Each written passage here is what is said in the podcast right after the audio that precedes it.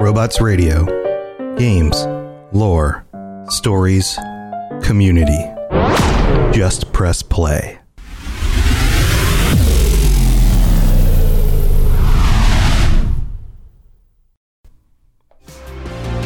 Robots Radio presents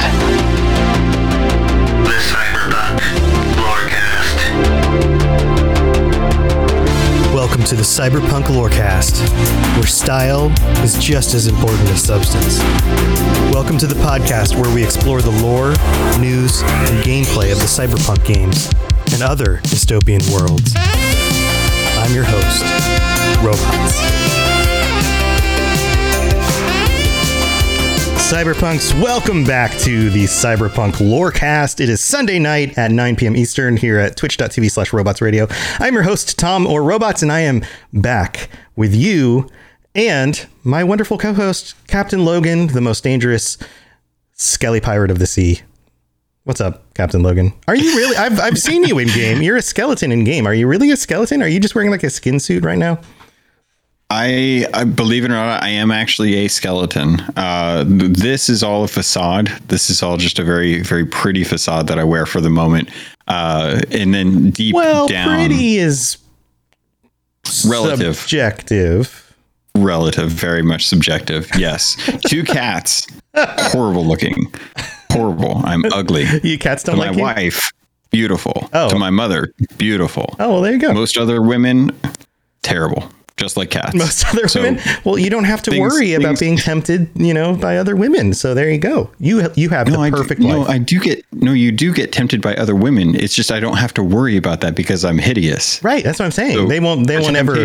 Yeah, they they're not going to follow up. And I've left my glasses in the other room. What the heck am I even That's doing true. with my life? I am just This a is the problem. mess. You're always you're always blind half the time. So right now I should look way better than I actually do. You look like a because you can't see me in full fidelity. yeah, like Yeah, the- the- just it looks like the- somebody smeared butter all over your face. That's all I all I see right now. Well, no, that that is actually the case. I have actually okay. butter on my face right now. I oh. was going to go lay out in the sun because I heard that was a good way to get a tan from Seinfeld, but I- I'll, I'll get to that later. Okay. Okay. Well, I'm, I'm I'm sure doing our, good, though. I'm sure our audience will be much more interested in the uh, news that we have Jeez. for Cyberpunk and wrapping up our conversation about Kerry Eurodyne. Uh, but audience, especially live audience here on Twitch, if you want to hear more about skin suits and using butter to be in the sun, then let us know. Uh, we can always, you know, make a second podcast about things like that. No, we can't. We, That's not what Anchor is for. okay, well, maybe we're not going to do that. so, welcome back. Um, we've got some news. We're going to do the first half of the show will be some news because there's some really interesting news out there. Mm, some of it good, some of it bad, and some of it uh, interesting from the like, mm, wow, this is information that we did not know, and now now we know. So. Uh, yeah, we're gonna hit that stuff first, and then on the second half, we're gonna we're gonna talk about Kerry's story in the game because on the Kerry Eurodyne episode, we kind of did his background and a little bit about what what we learned about him in in 2077. But we're gonna get through details about the storyline and those kinds of things. So if that's something that's a spoiler, then you might want to skip the second half of the episode. But stay stay tuned for all of it if you've already played that stuff or if you don't worry about spoilers. So. Logan, why don't we kick this off? I think I think the good news for the week, or at least the uh, more likely positive news for the week, is that Cyberpunk 2077 has a new game director.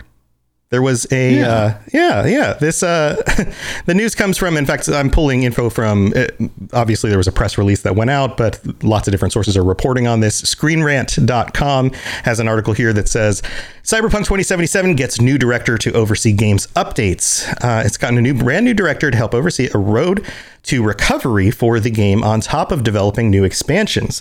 So this is a lot to put on your shoulders. I mean, obviously we've we've been talking for months now about the quality of this game and how this is working and or not working and what might be coming down the line. But this uh, new director, his name is um, Gabriel Amantangelo. Amantang- Amant- Amant- I'm so bad with names. Close guys. enough. I think, that, I think that was good enough. Yes, yes. So the behind the scenes shakeup for Cyberpunk 2077 comes after the departure of the former Quest director, Mateusz Tomask Tomaszkiewicz. Tomaszkiewicz. That was better, right? Tomaszkiewicz. It will be replaced by Gabriel Amatangelo. Aman Amantangelo. I am so bad at this, guys. So This yeah, is, this is funny. what do you think yeah, about all that? I, I, I think it's interesting because um, this isn't one of those situations where the current director was like fired. Like Adam uh, Badowski, who was the original or the former director, is now going to be overseeing other stuff within CDPR. And that, that includes the development of multiple games. So we know that they're planning on working on a new Witcher. They still have the uh, next gen versions of Witcher 3 as well as Cyberpunk that they're going to be working on. They're still having Gwent. So Adam Badowski uh, is still with the company. He's still working on it. Having a new game director, though, um, I can see as good as good and bad. The good news is, is that they're going to have someone who is ready to take on a challenge and who's ready to to jump in and try and take what cyberpunk is and get it to the state where everyone's really happy with it. Uh, and and having someone fresh in that in that position shows that they are they're still committed to developing for the game. They still plan on making plenty of content and fixing uh, the biggest concerns, bringing in that quality life changes that a lot of people are hoping for. So it's nice that you know this isn't one of those situations where uh, people start leaving the the actual team and just no none of those roles get replaced. So having a name to the having a, new director, a new name to to look and watch after. Hopefully, we'll start getting a little more of an introduction from them, or at least maybe a, a heads up on what they plan on doing with the game, where they plan on taking it. Like mm-hmm. seeing, you know, maybe they're looking, they're taking a fresh look at what the community is asking for and working that into the roadmap, as opposed to someone who's been working on the game tirelessly over the last, you know, what is it, close to ten years at this point, nine years, uh, according to copyright information. So they, they, you know, having Adam out and having uh, Gabriel in shows that it's it's nice to to see that they're kind of shifting up some of the responsibilities to maybe get someone who needs to look at the game from a fresh, fresh perspective in there and not just someone who's been looking at the same game for the whole time. Yeah, uh, usually in corporate situations, a switch out like this means a significant shift in ideology. The person who is going to be uh, taking on something like game director is the person who sets the goals and the expectations across the board for the game. So uh, sometimes this stuff is done for visibility reasons to make it a very clear departure from what has hap happened before. Uh, sometimes these things are done because the previous person wouldn't be capable to take the game in a different different direction because their their goals for the game were not necessarily where they're going now, and they don't think that that person's going to be able to take it in the new direction that they want to go. You know, maybe this new person has a better vision for the things that the company as a whole wants to get behind. So it could be this could be great news. I mean, this could be I mean, it's not unexpected. This is a big undertaking to move this stuff out and you know move somebody as foundational from this perspective and, and put them to the side and then move somebody else into here. It's it's like when a movie switches directors. We're going to see a significant different outcome than we would from the original game director. So it's interesting. Yeah. Um, I, I hope this this means some good things. Uh, I don't know what this means for current patches and content and things like that. There was some news that the next patch that's going to come out is going to be a smaller patch again with some more bug fixes and quality improvements and things like that. That they are still focusing on trying to get everything as good as possible for the next gen versions of the game. That that is a big focus for them still, and they are still working on the DLC and and things like that. There was some other news that the uh, the amount of money that CDPR made from the game in the first quarter was significantly below expectations. Uh, for all the news about the game launching and all the money they made when the game launched, obviously the bad publicity has taken its toll for this for the next quarter. So I'm sure there are going to be changes based on that as well. Yeah. Not to mention it's still not on the PlayStation store digitally. Right. which I think is really funny because I was actually so I finally got I finally got my other vaccination, so I, I'm actually safe to go out now. Yay! Yeah, I'm really. It was. It's been. It's been crazy going to stores that I haven't been to in over a year. Yeah, Um, my wife and I got to I go to a to- restaurant recently because uh, my, Nice. our son can't get a vaccination yet, so we're still being careful with that. But he was visiting his grandparents for his his birthday. Uh, he got to go hang out with them Mm-hmm. for for a week, and um, so we went out and went, sat at restaurants together because we're both vaccinated, Nice. and we were just like, "This is so weird. We're in a restaurant. this is crazy." It felt great. It feels Yeah. great. Yeah, my wife and I did a, a date night last night and and had had a nice moment out. But uh, we decided to go to a Target because I was like, I haven't window shopped in forever. yeah. So I wanted to go to a Target. I just wanted to go into a store and stare at stuff that I wasn't going to buy and just uh, you know get an idea of what the stock is. Tempt yourself. Um, yeah. So uh, at the at the Target, I was looking around at the different games that they had, and sure enough, like stashed, like they didn't even have a front facing cover on the shelf. Like they had the label, and then they had a whole bunch of backstock. But in that in that row of like uh, game lines, there was a whole bunch of of like uh, stickers with little poster things, or like there's special edition versions of Cyberpunk, all just lined up for the PS4, back behind this non-displayed thing for like 60 bucks and I was like god if it wasn't 60 bucks I would totally pick up one of these right now just to hold on to because of the of the the the stuff that's been going on with the PS4 version.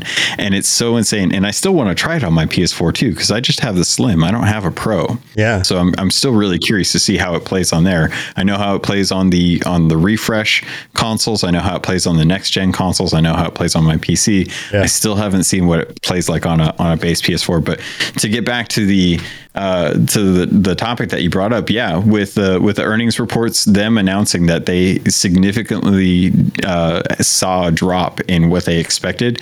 Yeah, when you when you cut out 110 million uh, possible purchases through a digital store, and people are are staying inside because of COVID, and they can't go out and buy a physical copy, Mm-hmm. you're totally going to lose some money on that, including the bad press. So, Oh yeah, uh, I- and the and the negative uh, feedback about that. Even anybody who would have ordered a physical Mm-hmm. copy online is going to second guess doing that if they've heard the news. Totally. And I mean, how did Yeah. you? If you are online, if you've been online since this game launched, how did you not see the news? You know, like oh yeah, it was everywhere. It's, everywhere. So and the advertising dropped real quick after that after day one like i didn't see any advertising for cyberpunk i and, and had this game come out and been the the the the, the quote unquote banger that it could have been uh you know we probably would have seen advertising over the next year you know just yeah. constantly like oh yeah, fed in but you know you're not going to advertise something if you can't sell it through a digital store so yeah. It's also June. Like think about this. know. It's June. It is six months after God. release. It is June. If they had not spent the last six months trying to fix the bugs, then we would be potentially be looking at a first DLC drop by now. yeah But not to mention we're not. uh it makes me wonder and and tom i'm gonna i'm gonna ask you this what your thoughts are. Okay, all right. back in june of 2020 it was around the around the 20th the 22nd i think we got our first night city wire. Now, holly's back in the game. She's still out there and she's still technically the uh the the english promotion uh social media for cyberpunk do you think we're going to get a a night city wire that gives us an update with the next patch that kind of dives into all the big know. features that are going to be coming soon it's almost been a year since that first one I don't know. It's anytime you put somebody in front of everybody, especially in a live stream, it's a risk. Um, yeah One of the things that we saw after Fallout 76 came out, and they would they started doing because Bethesda likes to do this. They like to have their community manager show up on stream and they'll play some of the games and talk with people, or they'll do a special episode and have you know uh, somebody interviewed about the new stuff that's coming out for the game. There, every other message in the in the messaging on on like the Twitter chat was just or the Twitch chat was just like negative stuff. Oh, this game's a piece of garbage. Like people just showed up in order to crap on them. You know, and Yeah. it's and uh, like that's fine if you feel like the game's a piece of garbage and you're just not into it, but but those are real humans working real jobs, trying trying to do the best they could. The the the way the game is isn't their fault. You know, like so it's do a they tough do one? situation. I don't I don't know that they do. I think that they they post some canned videos with some gameplay, and um, I think they they post trailers out there. I, I think it'll be a while until we see live stuff with actual humans, um, Yeah. or even people focused content because because people are just rude and and I don't know. It's it's hard to take. It's hard to not take that stuff personally. So, do you do you think uh, if they did put out a video, do they still need to have a, a fairly hubris uh, attitude going into it? Like, do they still need to to be kind of like you know tail between your legs feeling um, going think, into into videos? Or I think they can't throw as are much. They at a point yet? Yeah, I, I think they can't throw as much hype behind it as they did before. Uh, before the release, they can't be like, yeah, yeah, the awesome new DLC for Cyberpunk 2077. Ah! You know, like they, that, yeah. they have to take take a uh, an attitude of like, um, you know, like w- we had a rough launch, but in the last six months, eight months, nine months, whatever it's been, we've we've fixed like 27 billion bugs. Boom, boom, boom, boom, boom, boom, boom, boom. You know, we fixed all of these things, and now we're finally ready ready to reveal the next part of the story. Goo goo. You know, like like they need to say like, hey, they need to message, hey, we've been fixing stuff. This game works now. It works, and now we're adding this new content. And they have they have roadmaps to follow. I've mentioned uh, Fallout 20. I'm sorry, Fallout 2077, Fallout uh, 76 Seventy six. which the dates are very similar in Fallout. In the world of Fallout, 2076 was when the bombs dropped, when the, when the war happened. So they're actually very similar dates. Um, but Fallout 76 did it well. They're now coming out of that. Um, no Man's Sky did it well, and they did it with a series of these like canned video releases. Like, here's all the new content. Here are the things that work in the game now. Here are the things that you asked for that we implemented. Boop boop boop. We'll just show it to you, and then we'll every time they release another one. Here's new stuff that you can see. Here's new stuff that you can see, and you do that enough, and eventually, and it takes time, but eventually, people start looking forward to these things because they're building a track record of adding stuff in that people want to see, and so it, creates this positive feedback. So I, I think that's the way you do it. Um, but it'll be interesting to see interesting to see what they do because who knows? I, I don't know that they've really had to do this much uh, you know, backpedaling and fixing before. I mean, obviously the other games didn't release perfectly, but it's uh, very different this time. Yeah, yeah, and and we we did see that um, the because we we were talking about how there has been some change up with the staff. Uh, reading the the games radar uh, article that came out on the first, I think it was the first. Uh, we did find out that the former Quest uh, director, or no, sorry, the game's lead designer, actually left the company Right. uh, recently, and and we're not quite sure if that ever got that role ever got replaced. But looking at kind of how they're how they're planning on announcing new content, I'd be interested to see if the DLC adds a whole slew of new quests and how those quests compare to what they were for the the base game.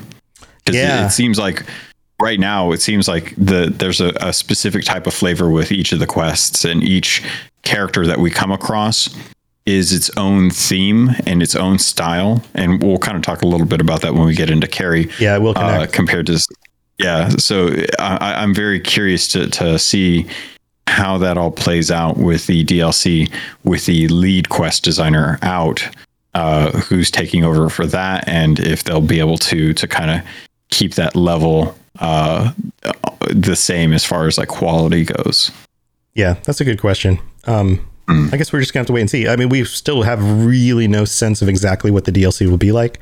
My guess is with True. how similar this game's content is to the way something like Witcher 3 is actually laid out.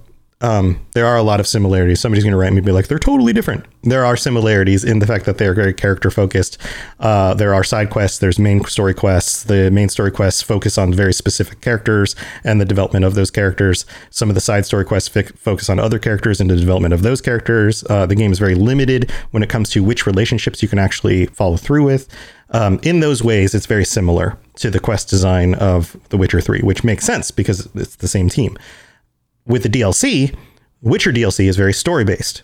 It's very much here's a new thing that's happening, here's a new major event, and go do it. And you know maybe here's a new area to do some stuff in.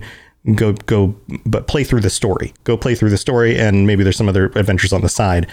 I don't know if we're going to see exactly that for Cyberpunk because we have sections of the city that are there that aren't fully filled out.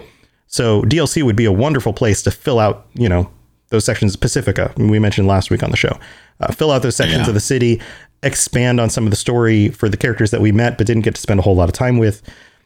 That would make sense to me. But then again, we know that they are focusing on quote unquote making the game what we said it would be. And I don't know exactly what that means, but adding in some of these other features that people have been asking for to really live in the world could be included in some of the you know expansions. And if they're going to do that, it would make sense for it still to exist in Night City, which again has lots of locked doors, lots of places you can go, lots of places we haven't seen.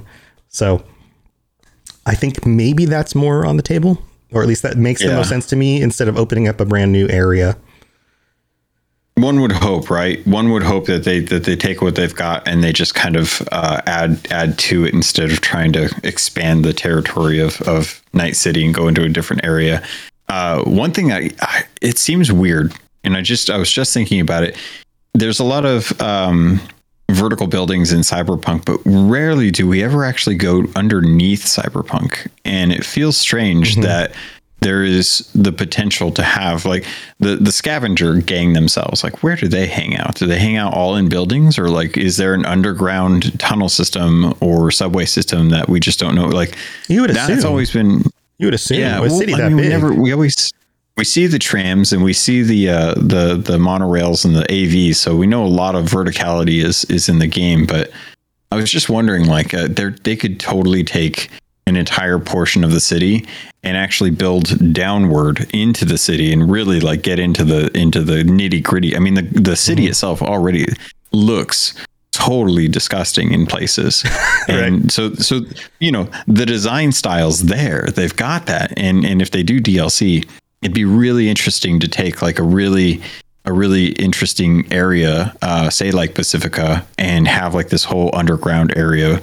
or even with like um, I think Arasaka would be a good that whole cityscape area. Have everything kind of built down below. We do some of that, some in some areas, but it's it's hard to kind of gauge like because you go into an elevator and you just appear somewhere and you're not really sure how far down you're going, but you know you're going somewhere. Right. So I, I don't know, random thought, but uh, figured we got a lot more we could probably dive into. Yeah, no, that that's could be a very uh, a very solid potential future thing. You know, like what's happening underneath the city and w- what is technology allowed to happen down there that we wouldn't even be thinking about. Um, the other major article we have for this week is about the stolen source code.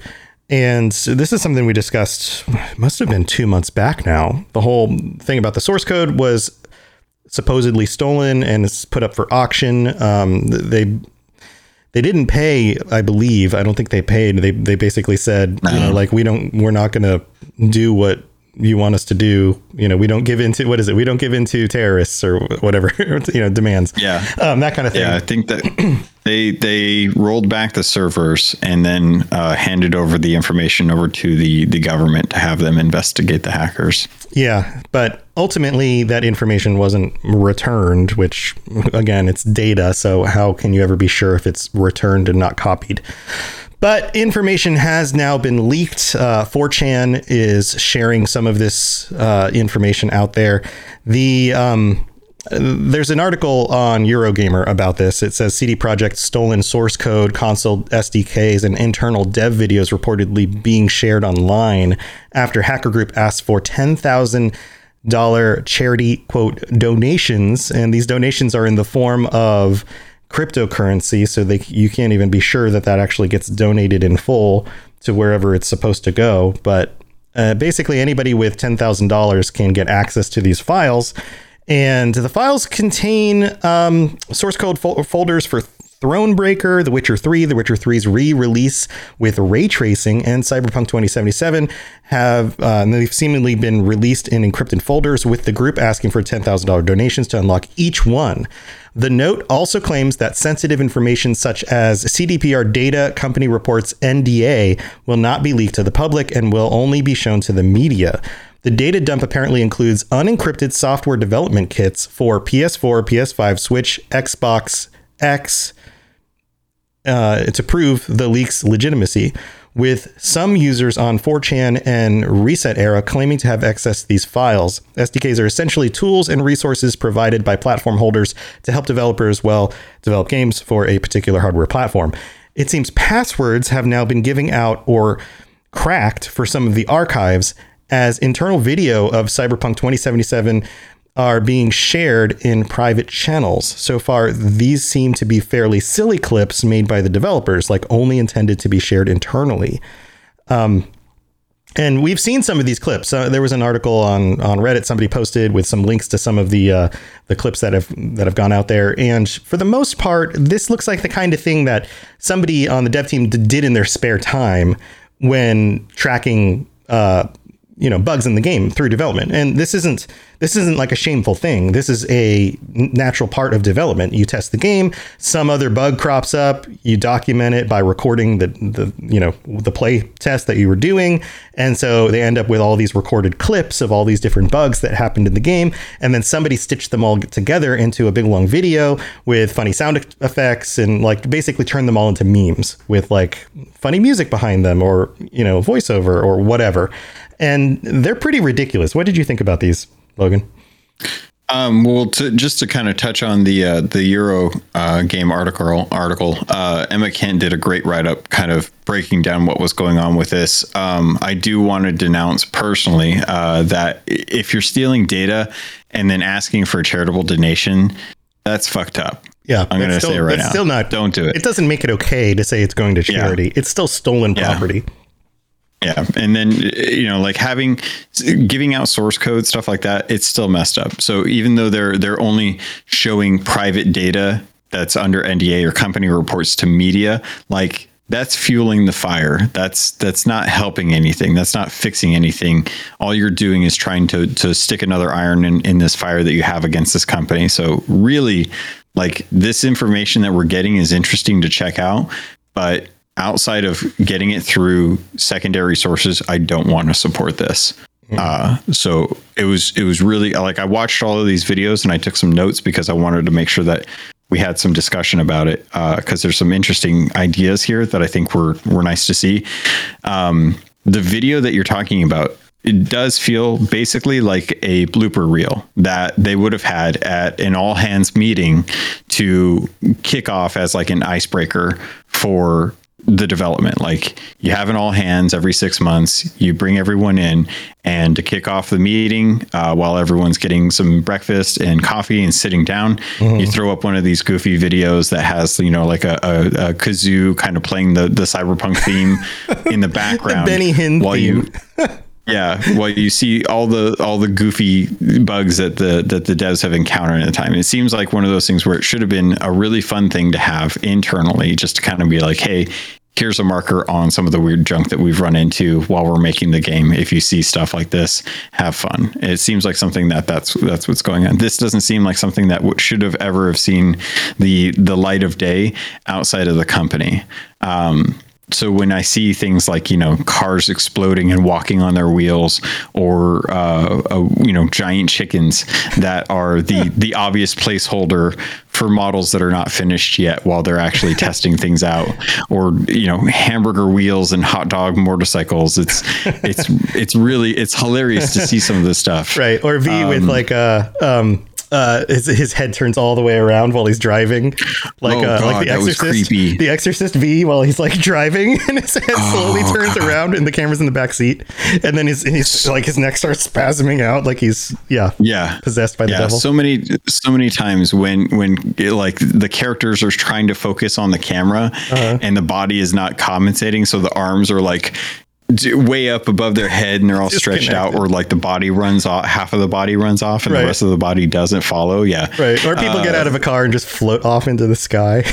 oh yeah. So many like so many physics bugs that Oh, yeah. we ran into. And and it's a mixture of uh like fully rendered engine and gray box content as well too. So you see him like running over testings uh, for bumps to see how the car physics react. So you can you can record it and test it and send it back and have the engineers work on the tools that they need to to get the cars playing right and stuff. But there was a, a couple things that I wanted to pull out of this, um, out of the seven videos that we that we saw up on the the pre-alpha stuff for for the Reddit post. Um, we talked about the giant chickens. We talked about the cars freaking out. We talked about the kazoos. Uh, monster trucks were something that was in the game that was tested, and that was something that actually I wrote down all of the vehicles that I saw that were in the videos that are not available to us in the game. Oh, interesting. And okay. I'm very surprised. Uh, so, monster trucks was the first one where I was like, "Yes, please, can I can I have monster trucks? That would be amazing." Uh, buses, like a full full uh, like two long buses driving around. Uh, dump trucks. Street cleaners, which are huge compared to what normal street cleaners look like, Uh-huh. wheelchairs, chickens, and hot dogs. All things that are in, the, in these vehicles.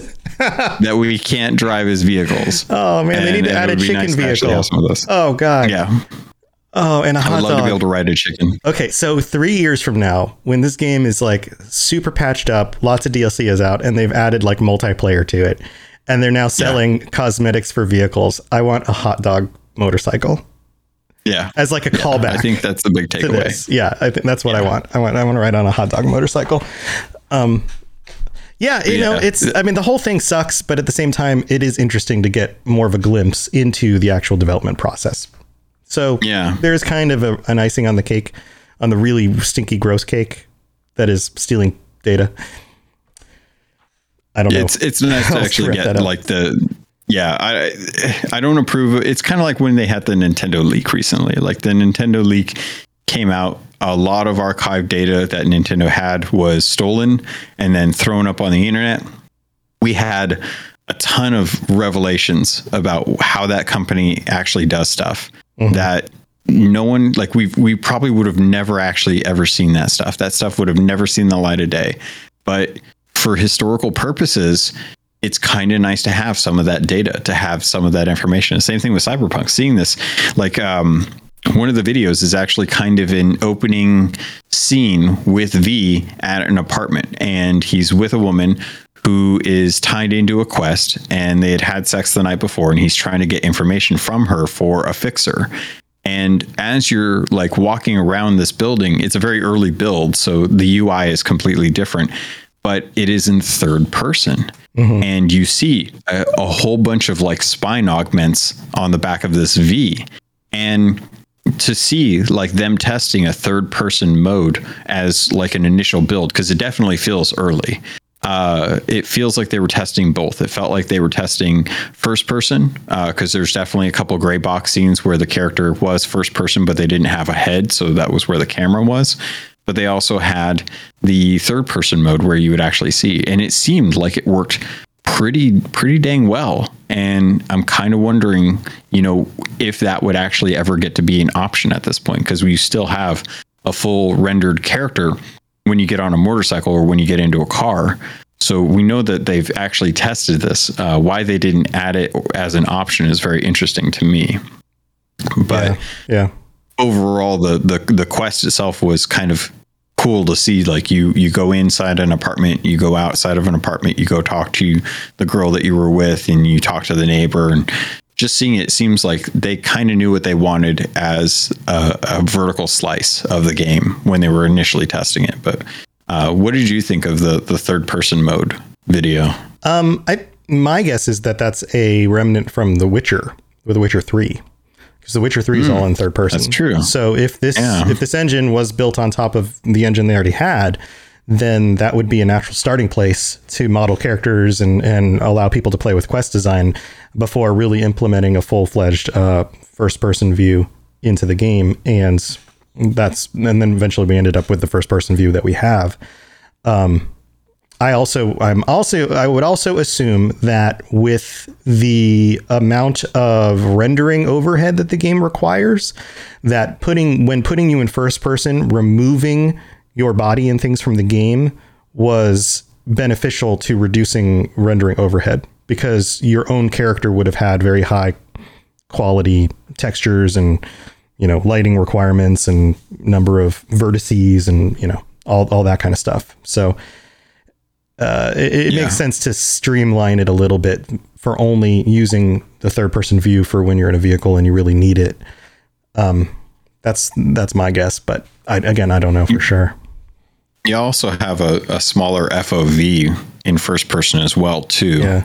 So in third person, you have to render a lot more below you, to the sides, all of that. And if if it's one thing that actually kind of lends credence to this is all of the cars, all of the all of the crowds are all based around what is currently present in view. Uh, a lot of those things disappear or despawn once they're out of view, and that's why you tend to get kind of the the canned uh, uh, animations for a lot of the vehicles and people that are around you because they don't always stay in memory when you're actually running around the city. So having a smaller FOV would actually limit how much is actually needed to be rendered on the screen at one moment.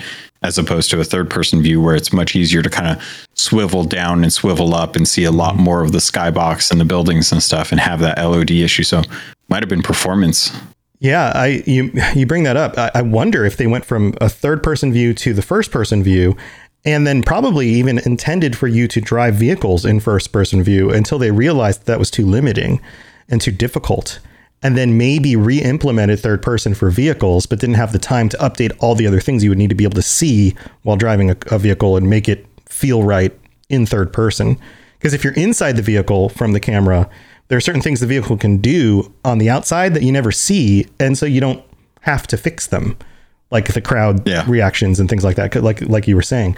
So I wonder I wonder if that's part of it too. Like they pulled it back out and then uh, you know exposed some more issues.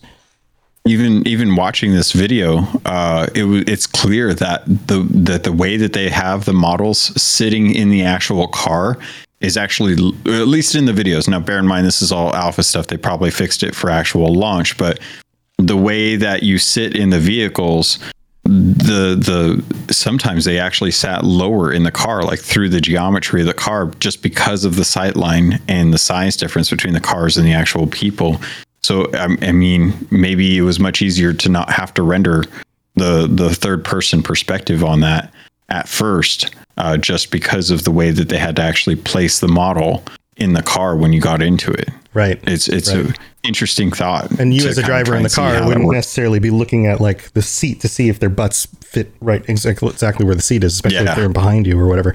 Um, and think about it, a lot of the early stuff in the game when you ride in a car, you aren't. I mean, there are moments where you are driving your own car, like it was a Nomad beginning. But like when you're in a car and Jackie's driving you, or you're in a car and it's you know the auto limo driving you around, a lot of that stuff is still Yeah. first person. You're just inside the car. So that may have been how they thought it would work, and you would just drive from inside the car. But then, and that, that also might be why you can't shoot while driving yeah because Yeah, that would be it's too hard to very get the models difficult. It would be very difficult to drive in first person and shoot at the same time because you would never be looking the direction you're driving.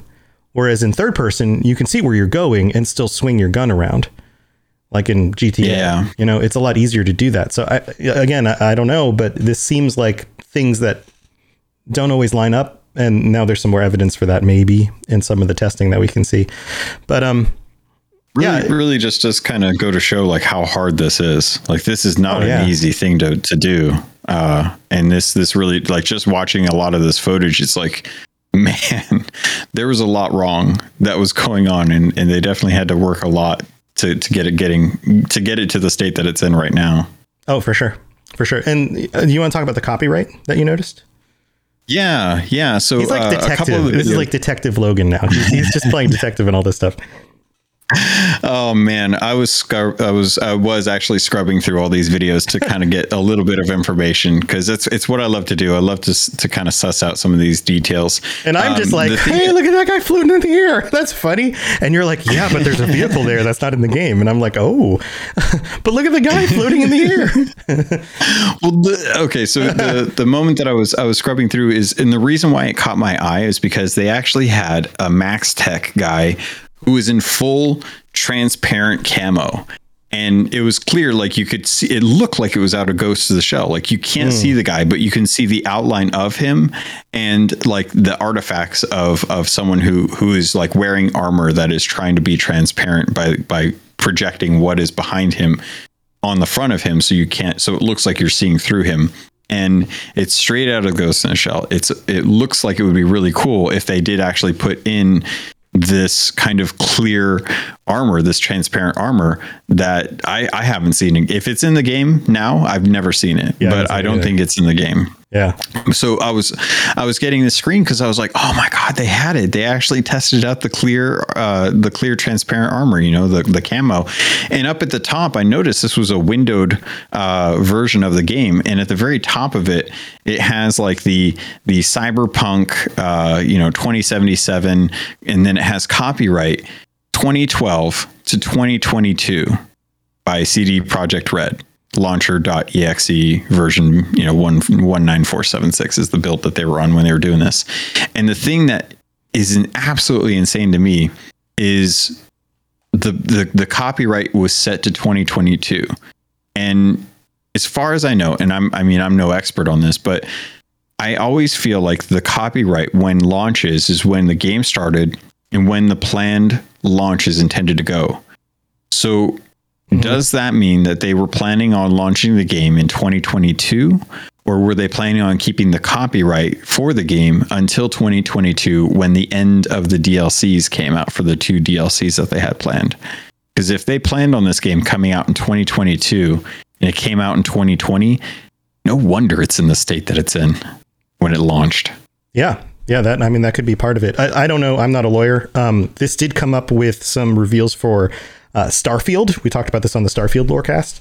The copyright for Starfield was um, recently put put through about a month ago for 2021, and so that spurred a lot of conversation about does that mean we're going to see a release this year?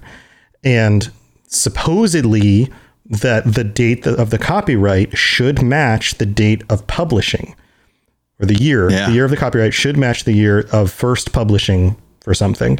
Um, so maybe they're just putting it through because in case they decide to launch it, or maybe there's something that's coming out with the Starfield name that's like a, a mobile app to, uh, you know, come out before the game comes out. You know, like uh, who knows? There could be a hundred things going on here, but yeah, that's a good question. You know, why why have on an early build of the game like that have the year 2022 in the copyright?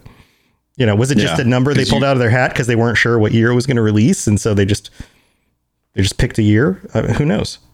I mean, ten years for game development, though that's Yeah. a that's a long stretch for a game. Even even at the size that it's at, you know, most games generally, at most, I would say probably seven years is the longest.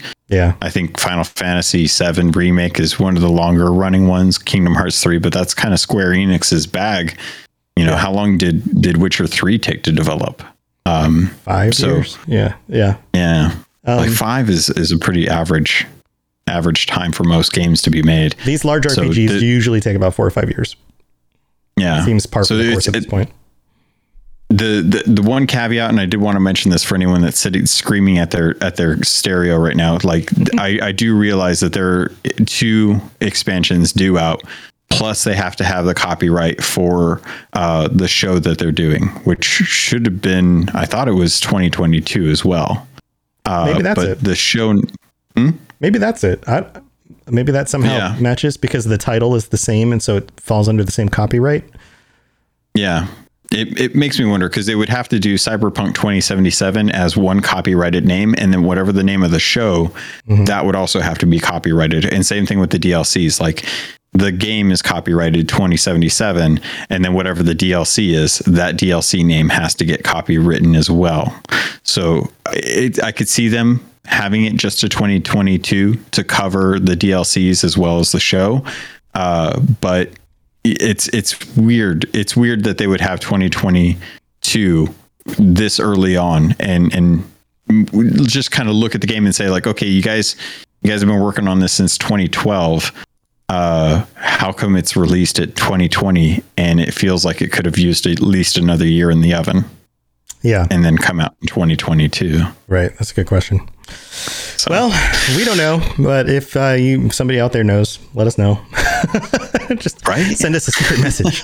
um, but who knows? I mean, we'll know more as DLCs get released and things like that. But you know, these are these are some interesting things to notice, at least in the leaked information that we have. So it, it does raise a lot of questions, which is fun. You know, it's fun stuff.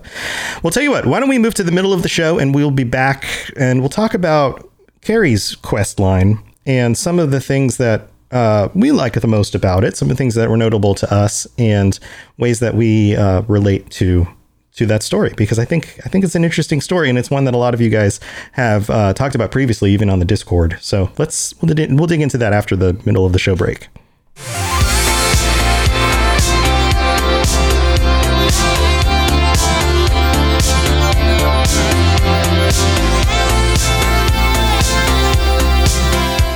All right, Cyberpunks. This is the part of the show where we get to thank you for being a patron and those of you who aren't patrons for all of the things you've done to help support the show, like telling your friends, leaving reviews, doing things like that. You guys are phenomenal. Thank you to all 17 of our patrons. We have 17 patrons right now. You guys are phenomenal. Uh, check out patreon.com slash cyberpunk lorecast for ways that you can sign up on Patreon and you can get different rewards. Like you can get episodes early. You can get ad free episodes.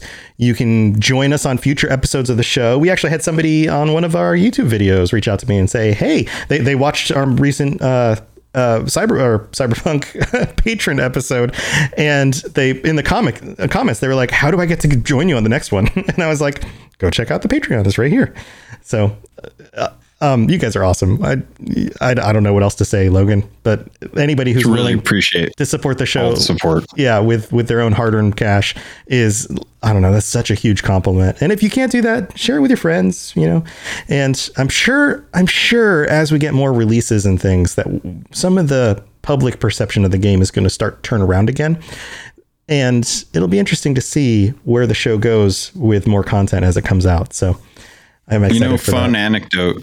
Uh, I was I was on Chris Seavor, uh, who is the voice of Conker for Conker's Bad Fur Day, formerly of Rare, uh, tweeted out he he was asking if Cyberpunk was was uh, good, and in in the comments, it was so crazy to me that everyone was still bagging on Cyberpunk. Like so many people were just like, "Oh, it's a dumpster fire. Oh, it's trash," and stuff like that. And I'm like, I don't think any of you people have actually played the game. Has anyone actually played the game? I'm willing to put my hours out there. I got 160 plus hours Right. across three different platforms. I thought the game was great. I thought the game did exactly what I was hoping it was going to do is drop me into a cyberpunk aesthetic with a really good story and have a good time with it. I I love it. I don't know what everyone else's problem is. Did you actually play it? So I, I kind of I'm with you, man. I'm kind of over people uh, bagging on the game not being good. The game Mm-hmm. is good. It needs work, but it's good. And I, Right. I'm that's We've said it a hundred really- times now. The bones are good, and I'm going to talk about this Yeah. with the Kerry quests because I, you know, I went back and revisited that stuff, and um, the bones are there. They just there's updates, and there are things that we will we want that aren't in there yet. But the bones, the story, the the setting, the gunplay, there's a lot of good in the game. So if you if you're somebody who's still a fan of the game or still, you know, hanging on and waiting for new DLC and still listening to the show, thank you for being here because genuinely you guys are awesome and thank you for helping support the show. So we'll move on with the rest of the show. We'll talk about Kerry and some more of our thoughts about the game uh, in just a second. We'll be right back. My name is Brian Burton. It's been 26 years since the bombs fell. Since I've left the vault, I've been trying to rebuild. But this isn't the Appalachia that I remember. There's so much more to everything going on. And I promise to find the answer. So if you're out there, if you're listening, just hone in on these coordinates. Remember, there's a place for you at the end. Omega. The Omega Broadcast Fallout Story is available on iTunes, Spotify, and many great podcasting sources.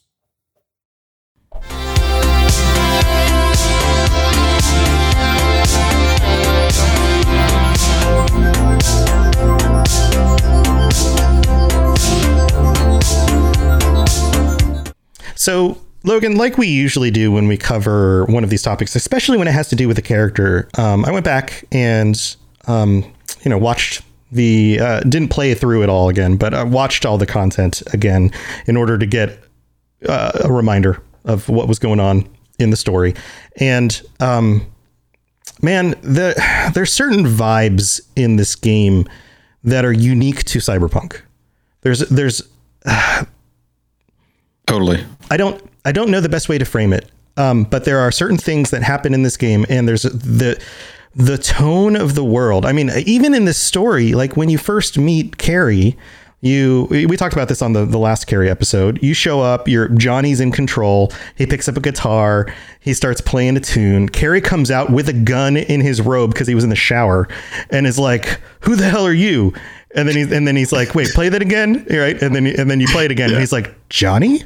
Um, Yeah. But even even after that moment, there's just everybody is such a jerk to each other all the time for for the, the longest every conversation even when like and and this is the spoilery part because we're going to talk about what happens in the quest line but for the most Yeah. part y- you meet Kerry he he's feeling kind of washed up Johnny's curious about what the the scream sheets are saying are they is it true is it not true is he you know is he as famous and washed up as it seems like he is is you know is he depressed like what's he going through so you you decide to go back and meet him you you sneak into his place. You pick up the guitar. He comes out. You let him know, like, yeah, this crazy thing's happening. Johnny's inside me, or I am Johnny because you were Johnny in the moment. Here's what's going on. You prove that you're him. Like, he even asks you, like, like, what was the last thing I said to you? And he's and he's like, and you respond, "Don't be a pussy." You know, and it's just like, this, Yeah. this is the banter that happens between these guys, and this is just how they how they communicate. You know, and it's everybody like jiving back into this when they they go around and they basically pull the band back together, right? They go on these quests, they pull some strings, they, they handle some stuff that needs to be handled in order to get the rest of the band together. They play a show together. But everyone in the band is just pissy with each other the whole time, even though we're in the midst of this like reunion tour or show, basically. It's not a tour, but you know, and there's just something about that vibe. There's something about the vibe of the game. There's something about um, I, I can't put my finger on it. It's not the the grumpiness so much as it is just the and edgy isn't the right word. It's mm-hmm. just it's the city is brutal and the people in the city are brutal because of it. And but they're still human. As much as as like everyone has this hard exterior, but there's this like gooey inside. Everybody has a gooey inside, and I think that's Kerry's story here, right? This idea of You know, like like he, you break through that hard exterior and you get to the gooey inside. He learns to trust you. He falls in love with you if you're the male V, and then you've basically set him free into this new world of like creativity and and happiness by the end of it. That's Yeah, that's my summary for the whole thing. What do you what do you think? So th- th- it's so funny that we're talking about this because I just like when I was getting vaccinated, I was super super sick. I got really bad flu, so I was sitting or not flu, but like flu like symptoms, and I was laid up in bed, and I, I just did not have the energy to play any games as much as I would have loved to. So I sat down and I started watching Cobra Kai, and man, if there was a show that better encompass the feelings between what was going on between Kerry and his uh, bandmates from Samurai, it's Cobra Kai because it feels like there was a reason why all of them broke up. And they it, and it's like it's like trying to feed it's like trying to hug a tiger when you really don't know what that tiger is going to do. And you, you're pretty sure the tiger wants to eat your head and you don't you you want to hug the tiger but you don't want to get your head eaten off as well too. So going through the quests and and talking to Kerry and seeing this this this revived vigor in him he was so excited. He's like yeah let's do this. Let's let's get the band. Let's let's get in contact with everyone. I'll i'll start reaching out. I'll see what i can do. I want to i want to play samurai one more night. You know i want to do one more night just to get together and kind of remember the the beautiful thing that we had before it all went to shit. And you're just like yeah Uh, yeah i want to you know i'm a i, I want to see what goes on in in johnny's in the back of your head. He's like yeah this could be cool. Kerry's a complete sellout except he's got a nice car but i could Right. see us doing this and it's so fun to to sit there and be like, "What are you doing?" And he's like, uh, I, "I wanted to come talk to her, but she wouldn't talk to me." And he's like, "Well, why did you bring a why did you bring a cement truck and dump all of this cement into her pool? This is not how we're going to get people back together. Right. This is how you keep people apart." And they're like, "Oh, I don't know. I wasn't really thinking about that." And it's like. Well, great, thanks. Well, that this really screws that. So, how are we going to get this person back if we're if they, now have to deal with a cement full of uh, or a pool full of cement?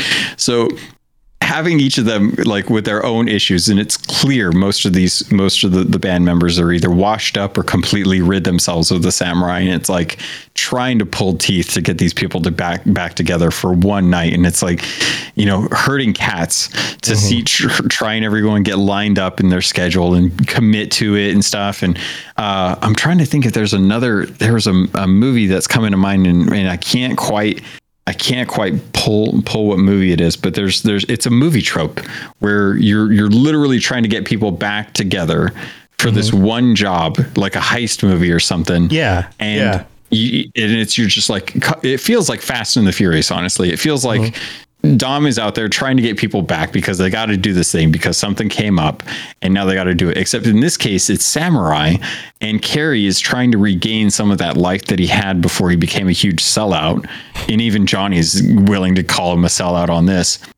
And then you pair that with the identity crisis that he's having between the Us Cracks band, Yes. who is who's quote unquote moving in on his territory and stealing his his uh, his fame, Right, and he's right. like, oh, I, I have to stay relevant, but I'm also like grabbing onto the onto the past. It's like.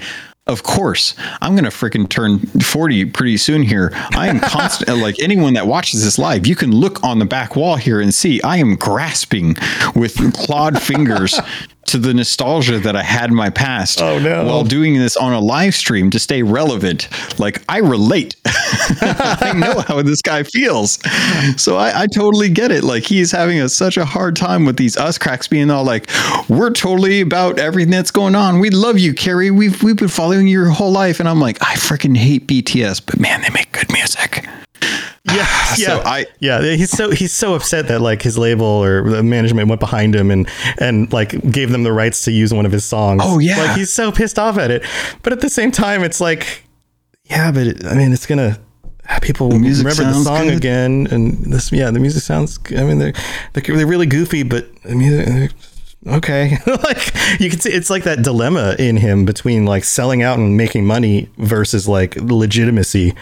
And Yeah. there's this there's this dilemma. What did you think about the us cracks? Because they they crack me up.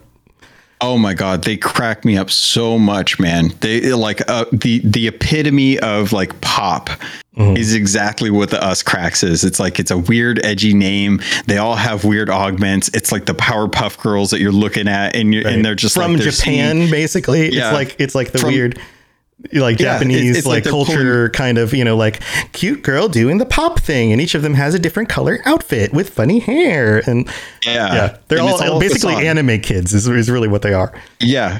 It's all a facade. They're they're all they're all it's all just a, a it's all just a thing. And you get backstage in this concert when when uh, Kerry's like trying he's in the in the grudge that Kerry has against us. Him bringing up that that jalopy of a vehicle and being like, all right. This is how we're going to get the us cracks. We're going to blow up this car and we're going to get the van that's coming in with all of their gear. And then we're going to blow up the gear and they can't do the concert. And you're just like, Kerry, maybe we should just go talk to them. And he's like, no, we're not doing that. and you're like, okay, well, all right, Kerry, we're gonna we'll do it your way, buddy. We'll do it your way. And then you blow up this thing, and he's like, all right, let's go get some coffee. And you're like, coffee? Okay, we just ran from the cops, and you want to go get some coffee Right, now? he just wants to hang out in the All coffee right. shop. Yep. But yeah, the the us cracks. I thought it was a it was a great uh, thing. You in in throughout the whole game too. They they are con- you constantly hear them everywhere. So when you get to the point where you're with Kerry and you're doing the quest and you're like, let's go sabotage the S cracks. You're like, I'm kind of down with this because I'm so tired of their music Uh-huh. that I'm willing to go. And then you get in there and they're like, oh God, we love Kerry. Yeah, you're the inspiration for all of our Right, stuff. right. You know, screw all these labels. You know, let's do things our way. And Kerry's just like.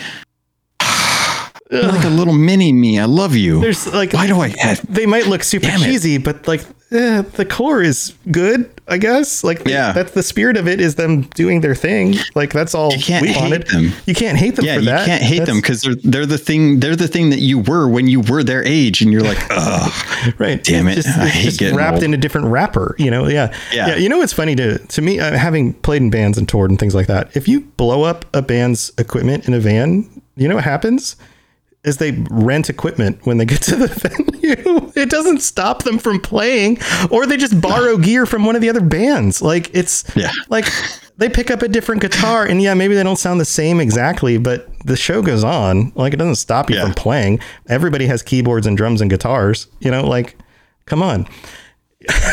but it's that it's it's that destructive nature in Kerry. Yeah. It's that rebellious kind of punk nature that he has. Oh, yeah. that's in him. That it's just like you kind of want to have like he knows he should know doing this that that nothing's going to change, and he's still pissed off about them being able to continue on going on with the show, and he should have known that. Mm-hmm. But it's like you kind of want to pull him because because you see him he's he's in a very suicidal state. He is close to the edge and you're you're just trying to do stuff to bring him back. You're just trying to edge him back away from that ledge because you know that there's a good soul there, and Yeah. you you know that he has a lot of talent, but he's alone.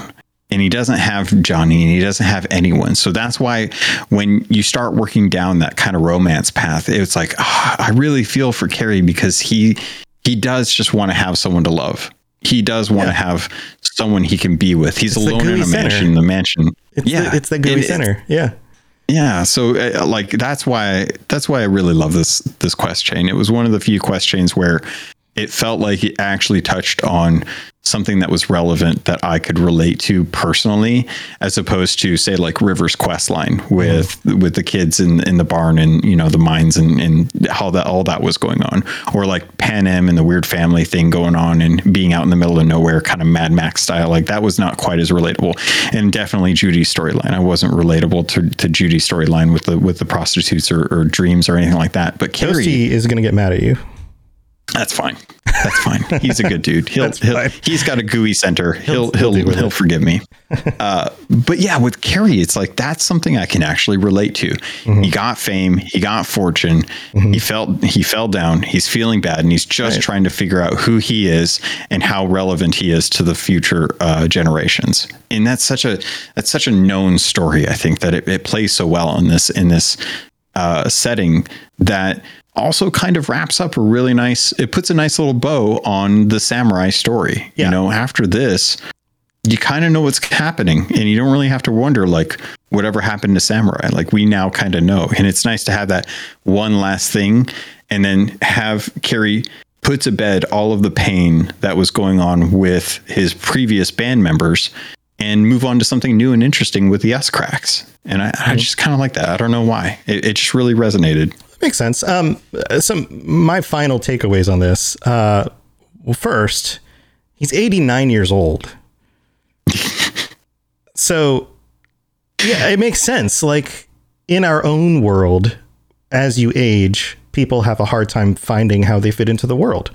You know, you go through these things, and you know, like the midlife crisis, or when you retire. Um, where people are just you know like well i don't i'm not doing this thing anymore and that was who i who i am. What do i do with myself? Like there's a lot of that. Or or the dangers of success you know? And johnny brings it up in the storyline. He's like the, he's like the only thing worse than not not reaching your dreams is reaching them you know?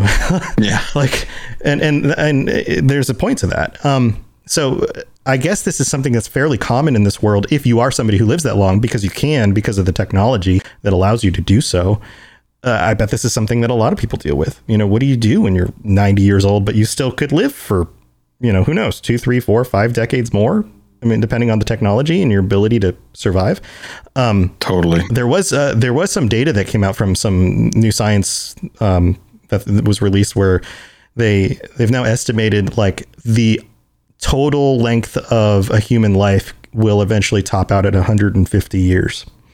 That biologically biologically given the right medical treatments and um, are we could you know and, and not not enabling some sort of like treatment that like heals us in a way that fixes our aging and we could just age forever that like Yeah. a, a basic human will top out at about 150 years old at some point um, which is which seems like really long you know um, but so so there's that side of it but then there, there's the side that really weirds me out the um 20 year old in a relationship with an 89 year old is a little bit weird it's a little a little weird a little Yeah. weird Well, oh, yeah, I, I I don't blame you for that. That's a little Um, odd. I mean, in our world, the 20 year old in a relationship with a 40 year old is a little weird. Now, there was a time in history where that wasn't so odd. You know, there was also a Yeah. time in history where 14 and 15 year old girls were being married to 30 year old men because that's just what you did. And that's the way the world worked, which isn't the way the world works anymore, which is a good thing. But, uh, I mean, if you It's a- said like a it's a 30 year old, shift. yeah, like a 30 year old marrying a, or, or, you know, in a relationship with a 60 year old. It's just, there's such a big difference in age. It's so different. Somebody who is 89 years old has lived through so much. Right. But look at it. uh, Okay, so let's let's take this as a, a hypothetical. Let me let me pose this hypothetical and see how you feel. Uh-huh. You you and I'm and I'm pulling from Star Star Trek or like Altered Carbon in this instance, but Okay. you take something like Soul Killer, uh, like Lieutenant Dax in, in, in Deep Space Nine. She was a, a trill. She had a, a, a, she had a symbiote that was a body, and, Yes, and you, I remember this. memories. Yes. Yeah, the symbiote is way older than she was because she was the body the symbiote was in. Right. Yep. But her having a relationship with someone around her age was something that was socially acceptable, even though technically she was, you know, well over 150, 200 years old. Mm-hmm. And she had all the memories from those past relationships as well. Same thing with Mass Effect. Mass Effect. Um, Yeah. What's the race that lasts forever? I can't remember the the, the, the mono race. Whatever the girls are, they always have Oh, girls. but oh, the can- Asari? Sorry, thank you. Yeah, they they can have. They even talk about this. So, and, and They don't live forever, but they live for like a thousand years or something. It's Yeah, very long. Yeah, Yeah. And they can, they're they can, they're accustomed. they can yeah connect with anyone we'll be talking about this on the mass effect lorecast uh next so actually Yeah. we're talking about the uh turians but we did talk about them in Oh, a recent episode um Yeah, yeah the- i get what you're idea is- saying i get i get the idea yeah, it's just uh, and maybe in a world where where age doesn't mean as much because of the ability to like keep yourself young through technology maybe that's not as weird but there's just something that's weird about that because it because I'm because I'm taking that and I'm putting it into our own frame of of reality and going a 20 year old with an 89 year old is yeah. You can't do that. though. super Yeah, it's super weird from it's from his weird. perspective, if if say like 150 is the the cap out for for life in 2077, Kerry's just over middle aged at this point, Uh-huh. right which is still weird He's like it's still, he's it's going still a through little that midlife crisis. Yeah, it's still a little bit odd though for like a 20 year old to have a relationship with a 45 year old. It's not that You're it can't that work, but it's odd. It's yeah. uncommon. I'm not saying that. uh, Okay, so let me let me go for the record. As a here. male, as a male, as a, as a male who's 42 years old, if I was single, I would probably stay away from dating 20 year olds. Not because they're not attractive and not because some of them are very interesting, intelligent, wonderful human beings, but because I would know one, the way that pe- that would be publicly perceived by some people, and two, uh, am more likely to find somebody closer to my age with which I would have more life uh, experiences in common. it's it's really hard to jump into this without without uh, addressing the fact that there is a huge stigma in society in, in American society where males are viewed uh, better when they're older as like the Oh, yeah. quote unquote silver fox. Oh, sure, sure, uh, and that once they hit, and like an age. and the flip side is that they're also often very predatory. So there's that side of it too. So Yeah. whether whether it's an older male with a younger woman or a younger male, there's still this stigma about older men being predatory towards younger people. So So is would you would so then it brings into question Kerry's Kerry's uh, character is Kerry being predatory. No, I don't now? think in this situation Kerry Kerry's being predatory. I think he's genuinely falling for somebody who's who's doing things in his life. But it's still weird. But I'm not saying it's right or wrong. I'm not I'm not casting um I'm not casting moral judgment on it. I'm just saying that it's it's it's weird to be dating somebody Hmm. who has a life has is four and a half times older than you are Yeah. is odd. Yeah. There's something about that that just I I don't know. It's just a little bit off uh, Uh, you know, off the reservation. I I wouldn't choose it for myself. It's it's a valid point. Yeah. It's a very valid point. But I'm not saying that it doesn't work for every anyone. I'm not saying it can't work for anyone. I'm just saying it's odd. I would love to hear Mike Pondsmith address how he view how he views an 89 year old being attracted to a 20 year old in Mm-hmm. Cyberpunk 2077 because that is it. You have a valid point. Yeah. I totally agree with you 100. percent Yeah. I'm trying to explain it away and I'm having a hard time. Yeah, yeah, because yeah, yeah, yeah. everything else is like based on science fiction. And it's just a it's just a, Sure. a thing that they that they wrote off at that point. So in Cyberpunk 2077, the, the the the perspective has probably changed, but I would love to get like an official like this is kind of how it is in cyberpunk so this is why it wouldn't be as normal but uh, at the same time i'm sure the answer could probably be as simple as love is blind Oh yeah, yeah, and, and, that kind and of that's thing. true, and that's true, and that that can happen. Love can be blind. And That's that's fine. You know, and, and again, this isn't a moral judgment. This is more of a to me.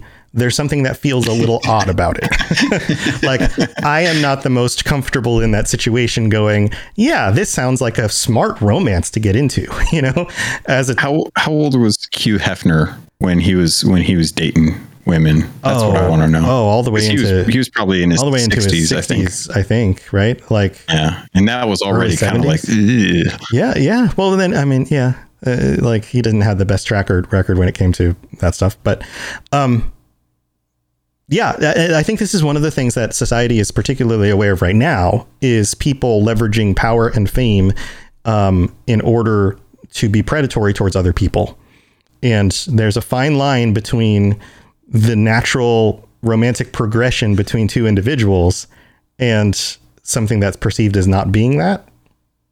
That makes sense. So even being not Yeah. Kerry in the situation, even being V in the situation, I would still be a little bit wary of getting to that point because of the perceived because it famous rock star, you know, way older, like there's still something there that's just like this is going to be a very difficult relationship to deal with publicly, especially with somebody this famous. And there's going to be a lot of people who might see it wrong. That doesn't mean you shouldn't do it. It just means you should be aware of all of the baggage that goes with it. If it is Yeah, genuinely I- I- true love, you know, whatever, yeah however you define that. Um, but again, it's, was- it's something that each person has to figure out for themselves. And I think as long as both individuals have good intentions, then you know, then there's nothing inherently wrong. It's just, again, it's just a little bit odd. It's a little bit out there. But maybe it's more common in Cyberpunk 2077 for people of all different ages to have relationships because age is almost not really a thing anymore. I, I don't know. I mean, you're not you're not wrong. And actually, so I was so I did some digging while while we were talking about this, and uh, his last Hugh Hefner's last girlfriend uh, was born in 1986, and Hugh Hefner was born in 1926. Yeah. Yeah. So- 60 years different. Yeah. Yeah. So in, uh, you're not. It's not unprecedented, Yeah. apparently. That, but I mean, that But automatically leads to kinda questions of was she genuinely into him? Was that true love, or was it a beneficial relationship that was used mean, for re- personal gain? If you want to know, the article says following his death, Harris, uh, Crystal Harris, who was his last uh, wife, uh, third and final wife in 2008, uh, said that I am heartbroken. He was an American hero, a pioneer, a kind and humble soul who opened up his life and his home to the world. I felt how much he loved me. I loved him so much. I am so grateful. She added, He gave me life. He gave me a direction. He taught me kindness. I feel, I will feel eternally grateful to have been by his side, holding his hand and telling him how much I love him. He changed my life. He saved my life. He made me feel loved every single day. He was a beacon to the world, a force unlike anything else. Also, that sounds like a perfect description of Kerry Eurodyne if this was V's telling him. Okay, well, you know, that, then that's great. Um, that's wonderful. You know, Yeah. that's fine. I, I don't have anything wrong again with true, genuine compassion between two individuals. You know, like that's there's nothing wrong with that. But a, a good question But it raises sure. questions, right? And that and that Yeah. becomes different difficult. I'm sure she was asked many times by many people, "What are you doing?" Oh, yeah. You know, like, is this really good for you? Are you being manipulated? Like all sorts of things. So It's an interesting parallel too, because Hugh Mm-hmm. Hefner, much like Kerry, is very rich and very famous and very known for being a party person. So yeah, I mean, it it tracks. It tracks really well. Not to say that it's not uh, possible, but you bring up a valid point in in why Kerry is is doing what he's doing. If he, if he's thinking about it properly, the way that he should, if he actually cared about V and what that would do to V's life. Sure. But at this point, Sure. it's hard to know because it's fictional. It's 2077. Who knows how long Kerry will actually live? Yeah, there, there's also the, and I'm just going to wrap it because we have to wrap up the episode. But to, mm. the other thing to consider is things like if you have children and the children are on par or older than the person you're having a relationship with, that makes it odd for your children to interact with that person. Yeah. Um, yeah, there's a lot of other things going on in human relationships um, that make, you know, sometimes we make decisions based on emotion, sometimes we add in logic and reason. Uh, the most caring thing for all parties and everybody you care about is some somewhere in the middle, you know. Totally.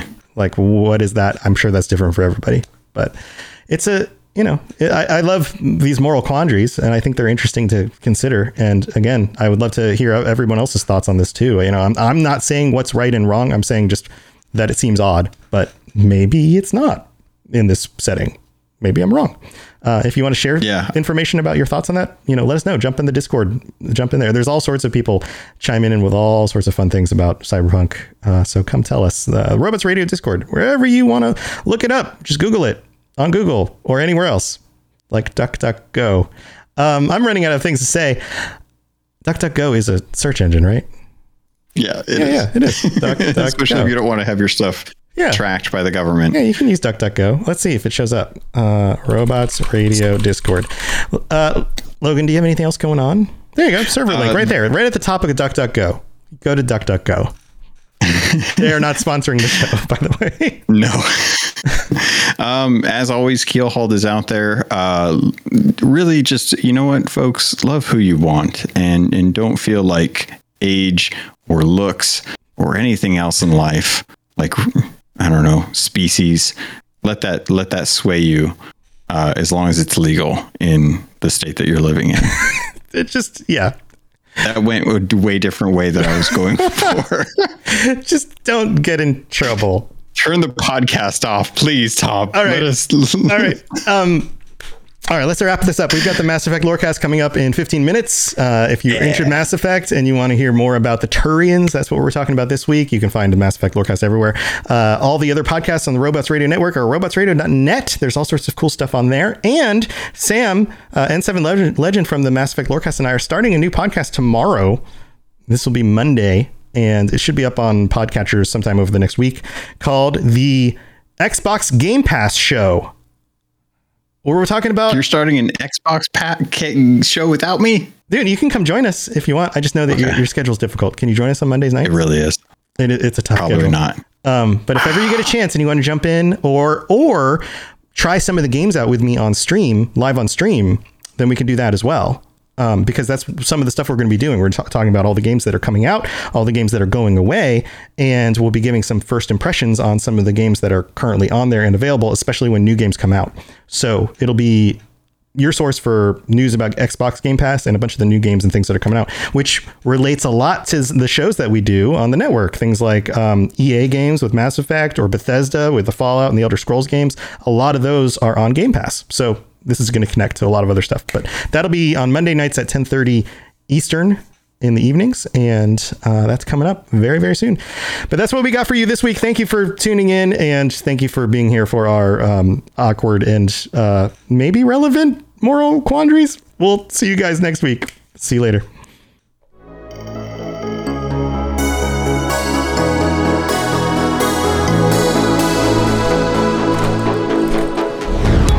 Thanks for tuning in to the Cyberpunk Lorecast. This show is a part of the Robots Radio Network, smart podcasts for interesting people.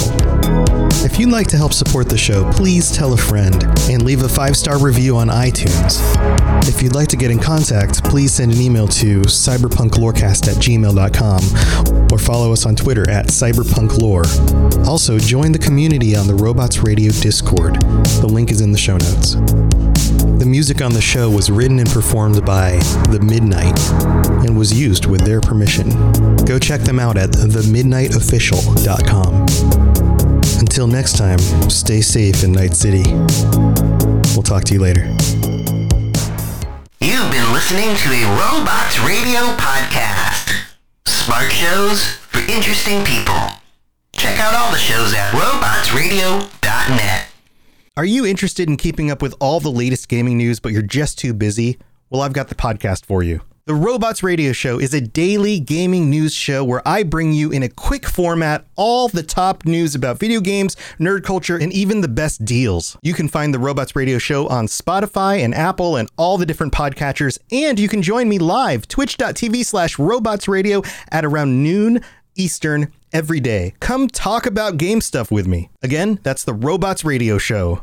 Available everywhere. Looking for an RPG podcast that isn't just D&D? Role to cast is the answer. No, no, wait, sorry. What games have we played so far? Well, we've done Cyberpunk 2020. What does it mean to have a voice? And there's going to be something big coming, Chumba. Hey, if you're listening, I won. I beat you. You suck. There was a time when we were slamming things against our phones and Vampire the Masquerade. Chloe, Sam, You can't use those words. He's gonna grab Vincent, press him against the wall. I mesmerize him. This is Adelaide's Anarch move. First out of your chair. Your hand goes to your gun and you draw. Hulk Cthulhu. Told you I had it. Oh, we've all got the quips going. I love it so much. there. Screechy child. My favorite daughter. maybe after what we just seen, we're feeling a bit trigger happy. and the new Cyberpunk Red. Babe, you're good, but we're better. thought maybe you might be able to give me a counter offer. Dos Vidania. Straight through his neck. I don't see bone either, but I'm not gonna look. My leg's fine. I always knew you wanted to fly, kid. Come find me. Role to cast. R O L E. A new game every season. Original music. Original stories. Interviews with the creators. and delightful Aussie accents. Listen to us on all good podcatchers. You can support us on Patreon for bonus content. That's Role to Cast. R O L E. Come discover a new world.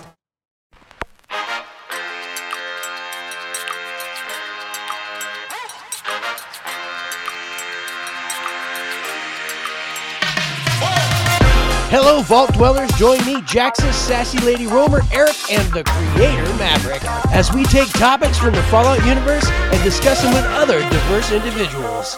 We can be found wherever you listen to your podcast. You can follow us on YouTube. You can also find us on Twitter or X or whatever you want to call it using at FalloutRTD. You can send us an email using falloutrtd at gmail.com. Join us, the conversation has already started.